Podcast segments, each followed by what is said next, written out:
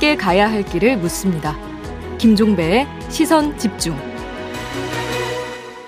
네, 이번엔 코로나 방역 이야기를 좀 해보겠습니다. 매주 금요일마다 만나 뵙는 분이죠. 중앙방역대책본부의 백영택 상황총괄단장 연결하겠습니다. 나와 계시죠? 네, 안녕하세요. 질병관리청의 네. 백영택입니다. 네, 안녕. 한 주간 안녕하셨죠, 단장님? 네. 네. 자, 18세부터 49세까지의 어, 코로나 백신 접종이 어제부터 시작이 됐는데요. 접종 예약률이나 접종률은 어떻습니까? 예, 지금 18세에서 49세의 경우에 사전 예약률이 67.2%입니다. 네. 저희가 생각했던 대상 1,510만 명 중에 1,014만 명이 예약을 하셨는데 네. 사실 전체 18에서 49세는 한 2,240만 명 정도 되세요. 음. 근데 아까 제가 저 예약 그 모수가 1,510만이라고 말씀드렸잖아요. 네. 예, 그 차액이 되시는 분들 같은 경우에 음. 예를 들면 814만 명은 사실은 뭐 사회 필수 요원이니 군인이니 하시면서 음. 이미 접종을 하신 분들이 계시고요. 그다음에 예비군 얀센 접종 맞은 예비군 맞습니다. 그런 분들도 계시고 그래서 음, 음.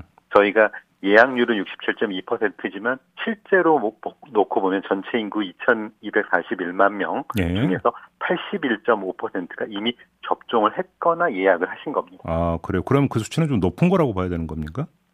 어, 예, 사실은 어, 높은 수준이고요. 네. 근데 이제 다만 연령대를 비교해 보면 저희가 70대 어르신들께서 지금 1차 접종하신 게 지금 92.1%세요. 어유, 예.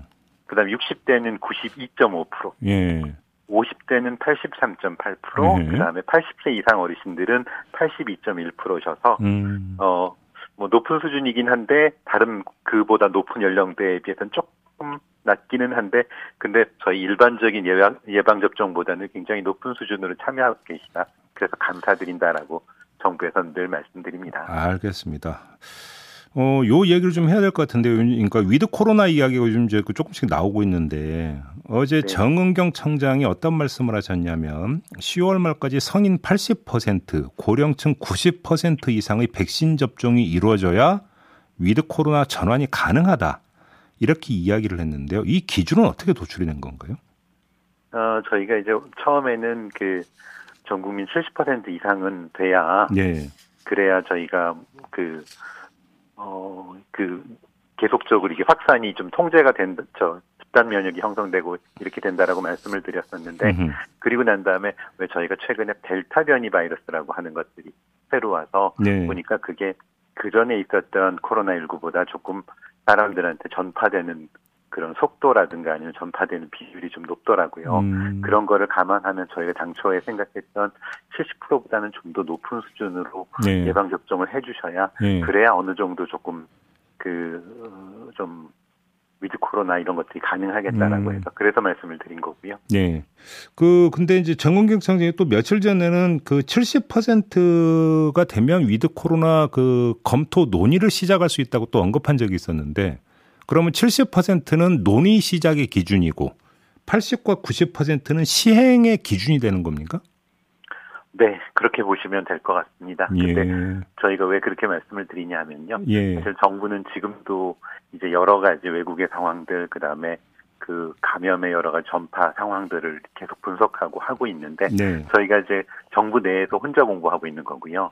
다만 이거를 어 국민들께 말씀드리고 하게 되면 지난번에 저희가 7월 달인가요? 7월 이전에 여러 가지 제도들을 좀 바꾸려고 하다가 보니까 국민들께서 조금 그런 것들에 대해 그런 걸로 인해서 뭐라 그러나요? 이 전문가들은 긴장이 좀 해이해졌다라고 하시는데 네네네. 네, 네. 그래서 조금 어 확진이 좀 증가하고 이런 문제들이 있어서 음. 저희가 지금은 정부 내에서 저희들 저 혼자 공부하는 것이고 예. 그다음에 그 전문가들하고 같이 조금 공론화를 시작할 수 있는 거는 한 70% 정도 예방 접종을 하시면 공론화가 가능할 것 같고 예. 그다음에 공론화해서 도출한 결과들을 적용하기 위해서는 음. 최소한 성, 일반 성인은 80% 음. 고위험 고령층의 경우에는 90% 이상은 접종을 하셔야 예. 적용을 할 수 있지 않겠느냐라는 예. 생각을 하고 있다는 말씀입니다. 알겠습니다. 근데 이제 저희도 며칠 전에 이 위드 코로나 문제와 관련해서 전문가 토론을 진행한 적이 있었는데 이때 네. 이제 토론을 하다 보니까 현재 진행되고 있는 사회적 거리두기 있잖아요. 네. 이거를 바라보는 관점, 평가하는 관점이 상당히 많이 다르던데 그래서 한번 좀 이렇게 질문을 드려볼게요. 그러니까 네. 지금 방역 당국은 네. 거리두기를 이동량 제한에 초점을 두고 있는 겁니까? 아니면 접촉하는 시간과 공간을 제한하는 데 초점을 두고 있는 겁니까? 아, 네, 굉장히 사실은 좀 어려운 질문을 주신 것 같아요. 예. 마치 제 귀에는 어떻게 들리냐면 엄마가 좋아요, 아빠가 좋아요처럼 들리거든요. 아, 둘 답니까 그러면? 네, 정부가 그래서 어떤 말씀들을 그동안 드렸냐면요. 예. 불필요한 이동이나 만남이나 그런 거를 자제해 주세요라고 말씀을 드렸거든요. 예. 아, 이동과 만남. 음. 네, 그 얘기 두 가지를 같이 드렸던 거고요. 네. 그다음에 물리적으로 만나기 위해서는 이동을 반드시 해야 되는 거죠. 그렇죠. 아, 그렇죠. 예. 그러니까 두 개가 서로 백, 저 완전히 딴 얘기인 것이 아니라 두 개가 서로 관련이 되어 있기도 하고. 제가 어리석은 질문을 드렸던 거군요, 그러니까. 어, 아니 그런 건 아니고요. 네. 두 개가 그런 관계가 있어서 음. 정부에서는 두 가지 다를 추진하고 있다라는 예, 말씀을 드리겠습니다. 알겠습니다. 위드 코로나 관련 질문 하나만 더 드려볼게요. 지금 네. 국방부가 군 장병 그러니까 백신 접종률이 지금 그러니까 90% 넘어갔잖아요.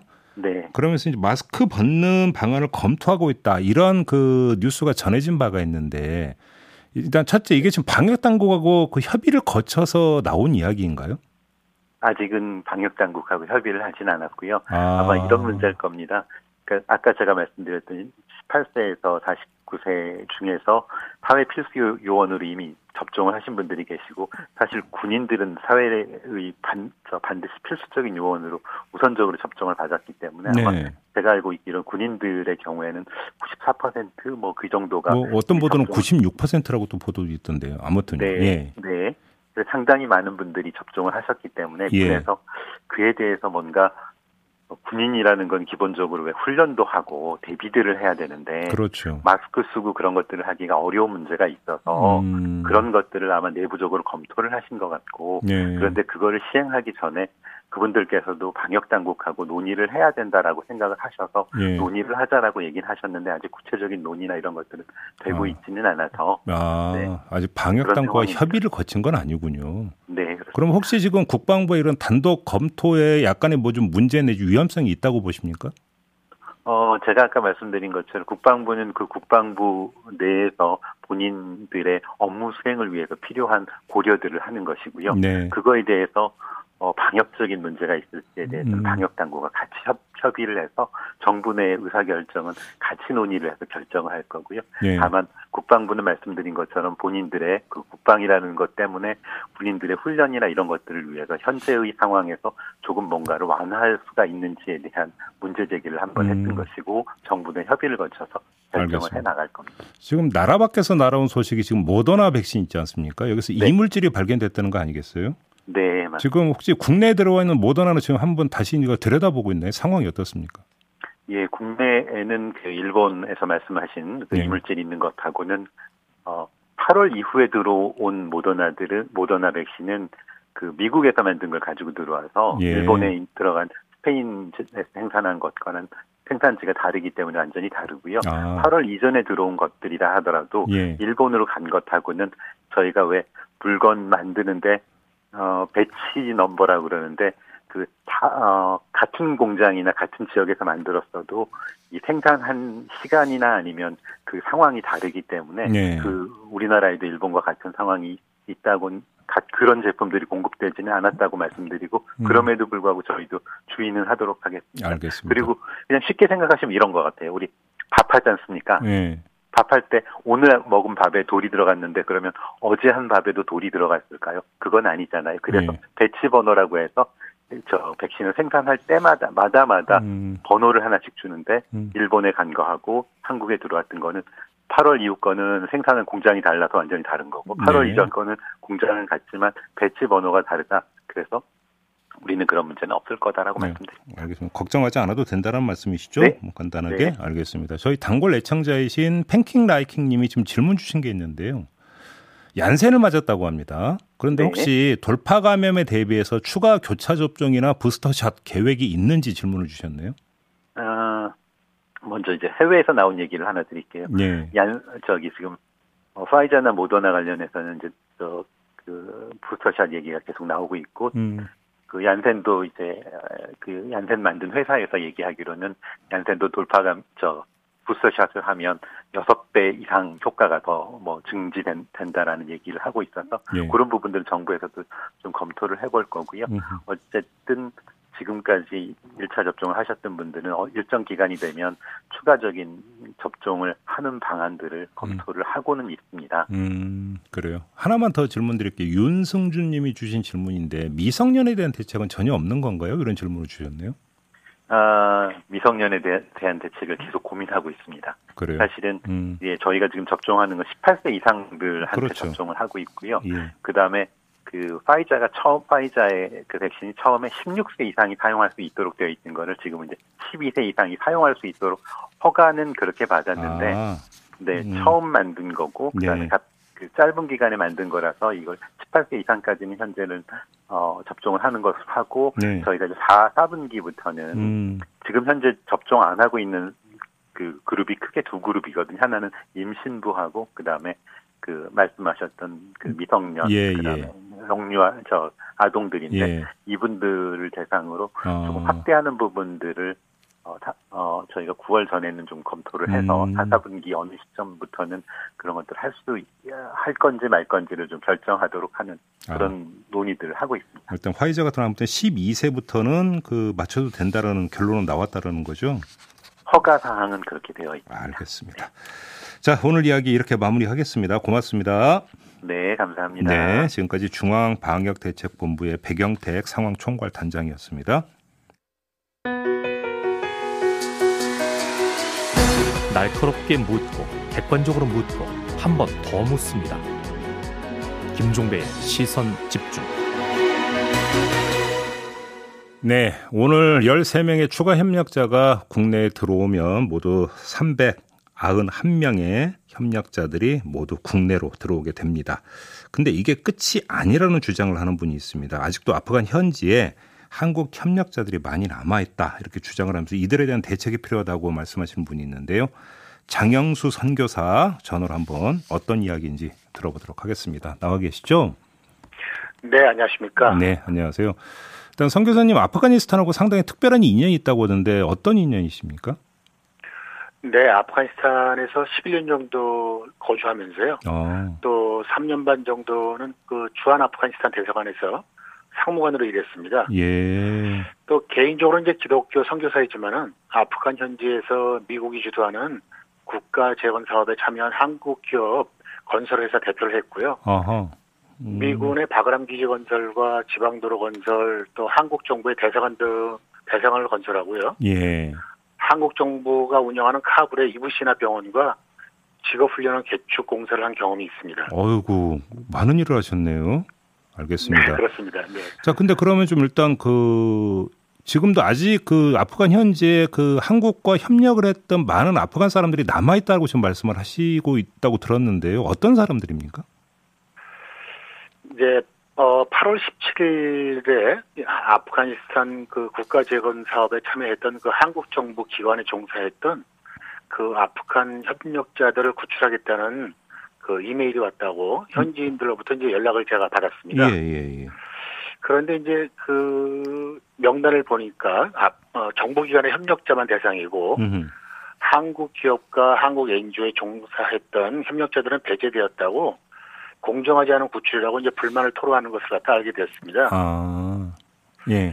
국가 재건 사업에 참여한 한국 정부 협력자들이 구출되는 것도 맞지만은 음. 한국 기업과 NGO에 종사하면서 국가 재건 사업에 실제적으로 현장에 투입되었던 협력자들도 네. 같이 구출되는 것이 공정하다고 이제 저희들이 생각합니다. 음.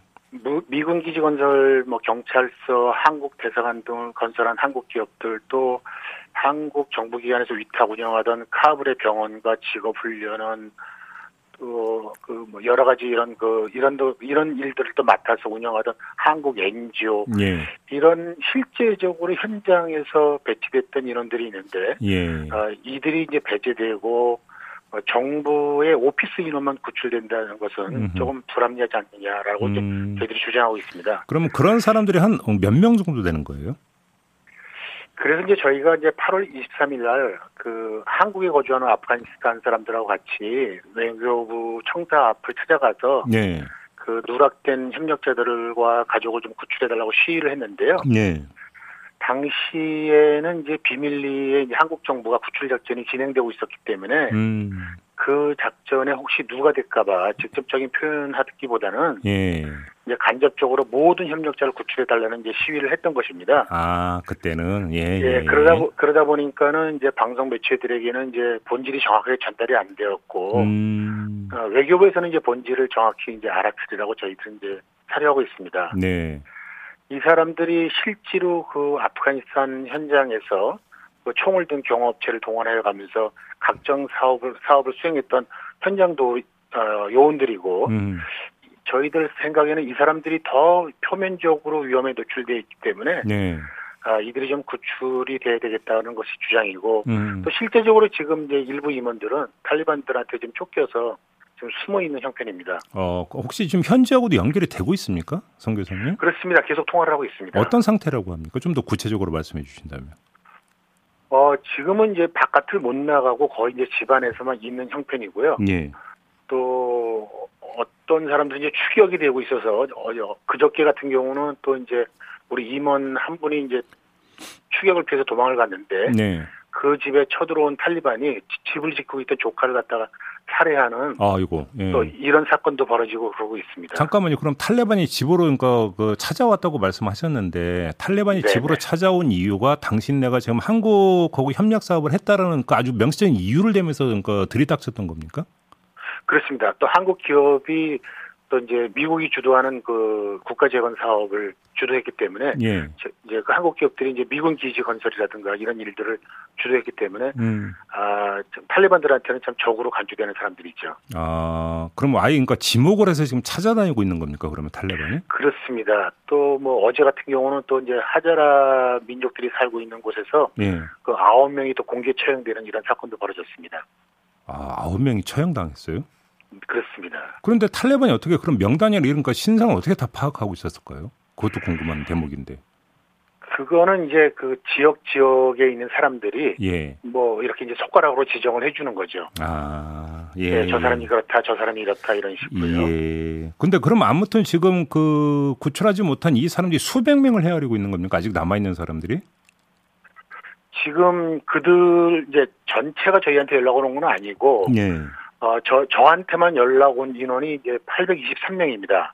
선교사님한테만 연락 온 사람이 그렇게 많다고요? 그렇습니다. 이제 뭐 여기가 이제 그 아프가니스탄 그 가족이 보통 한 8명에서 10명 단위가 되다 보니까. 아, 예, 예, 예. 예, 그래서 뭐 한 7, 80 가정만 해도 뭐 823명이 되는 거죠. 그래서 음. 저희가 이 인원 명단은 지금 이제 외교부에다 제출을 하고 음. 지금 이제 미, 어, 좀 만나달라고 면담을 좀 하자고 면담 요청을 해놓은 상태입니다. 그럼 외교부 쪽에서 혹시 좀 답변은 왔습니까? 그래서 이제 저희가 이것을 좀 공식적으로 대, 어, 화를 하기 위해서 국제난민지원단체가 국내에 있는데요. 예. 피난처라고요. 예. 여기를 통해서 이제 저희들이 이제 정식적으로 민원을 내고 했는데 아직까지 답변을 못 받고 있는 상태입니다. 아 그래요? 근데 지금 그 며칠 사이로 지금 또 현지 상황이 완전히 바뀌었잖아요. 특히 이제 공항 주변으로 완전히 상황이 바뀌었는데 자 구출을 하고 싶어도 하기가 쉽지 않은 상황으로 지금 급변돼 있는 거 아닌가요? 네, 맞습니다. 어제도 이제 카불 공항 바로 앞에서 테러 폭발 사건이 났었고요. 예. 많은 인명들이 지금 희생됐고 예. 또 우리 대한민국에서도 현실적으로 또 비행기를 보내서 음. 또 구출할 수 형편 구출할 수 없다는 형편인 걸 또 이해하고 또 수용할 수밖에 없는 현실입니다. 그럼 어떻게 해야 되는 거예요? 그래도 이제 그들이 이제 어 어떠한 그 대한민국이 당신들을 잊지 않고 음. 당신들을 구출하겠다라는 좀 희망적인 메시지 뭐 이렇게 음. 아, 특별한 이제 지금 요번에 오신 분들도 이제 특별 비자를 받아서 오신 거니까 네네네. 이런 분들한테도 좀 동일하게 음. 비행기를 못 보내질지언정 예. 특별 비자 같은 것을 이제 발급을 해주셔갖고 예. 그들의 또 어떤 희망의 증표가 되고 음. 정확히 말해서 이제 실질적으로 그들이 아프가니스탄을 벗어날 수 있는 음. 어떠한 이제 그 쉰들러 리스트 같은 희망의 증표가 되기를 원하고 있습니다. 그러면 그런 좀 현실적인 방법이 아직은 남아 있다고 보세요? 예를 들어서 어, 아프간에서 어, 일단 탈출을 해야 되는 거잖아요. 그 이분들이. 지금 아프가니스탄은 이제 여섯 개 나라가 둘러싸여 있는 그 내륙 국가입니다. 그렇죠. 지금 어제 같은 경우는 이제 파키스탄 국경에 이제 차만 국경이 지금 열려 있다라고 저희가 연락을 받고 있어요. 음. 지금 이제 유엔에서 그 국경이 열리거나 그 다음에 이제 탈리반 검문소가 움직이는 부분들을 음. 실시간으로 좀 중계해주고 이 사람들이 피난을 나갈 수 있도록 좀 유엔에서 계속 알겠습니다. 유도를 하고 있습니다. 음, 그런 방법이 있다는 말씀이시군요. 그렇습니다. 지금 국내 일각에서는 좀 부정적인 목소리를 내는 분들이 있잖아요. 이런 목소리를 내는 분들의 주장 가운데 하나가 아니 협력자라고 하지만 사실은 돈 받고 일하는 사람들 아니냐. 근데 이런 사람들 왜다 네. 챙겨야 되느냐 이런 목소리가 있는데 이런 시각을 가지고 있는 분들한테 어떤 말씀 주시고 싶으세요? 근데 이제 한국도 이제는 국제 사회에 들어와 있는 이제 일원으로서 네. 이런 이제 그, 어, 이런 사건에 대해서 저희가 이제 국제적인 눈높이에서 이런 것을 처리해야 되고요. 네. 또 이제 난민법에 가입된 국가로서의 예. 마땅한 일들을 맡아서 해야 될 것들이 있다고 봅니다. 음, 그래요. 알겠습니다. 애당초 이제 그 이들을 구출을 할 때 좀 더 범위를 넓혔으면 어떨까 싶은 좀 아쉬움이 있는데 뭐 이건 어차피 좀 다 지나간 일이고 네. 지금이라도 좀 현실적인 방법을 좀 찾았으면 좋겠다 이런 말씀이신 거잖아요. 그렇습니다. 네. 그러면서 다음 어떻게라도 이제 뭐 지금 뭐 수송기를 다시 띄우지는 못하더라도 아프간 현지에서 탈출할 수 있는 방법은 좀 같이 모색을 해야 되는 거 아니냐 이런 말씀이신 거죠. 네, 네. 그런 좀 인도주의적 도움을 좀 베풀었으면 하는 바람입니다. 알겠습니다. 거기서 이제 현실적으로 우리 정부가 이제 동원할 수 있는 방법이 뭐가 있는지 요건 좀, 좀 체크가 좀 필요한 부분인 것 같고요. 오늘 말씀은 네. 여기까지 듣도록 할게요. 고맙습니다. 네, 감사합니다. 네, 지금까지 장영수 선교사였습니다. 네. 김종배의 시선 집중 2부 마무리하고요. 8시 3부로 이어가겠습니다. 3부에서는 더불어민주당 김영배 최고위원과 인터뷰가 예정이 되어 있는데요. 어, 질문들이 꽤 크게 두 가지가 있는 것 같습니다.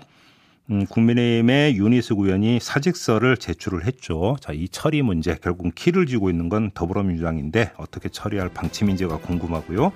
또 언론중재법 처리 월요일에 월요일에 정말로 밀어붙이는지 좀 궁금해서요. 김영배 최고위원과 인터뷰를 준비를 했습니다. 잠시만요.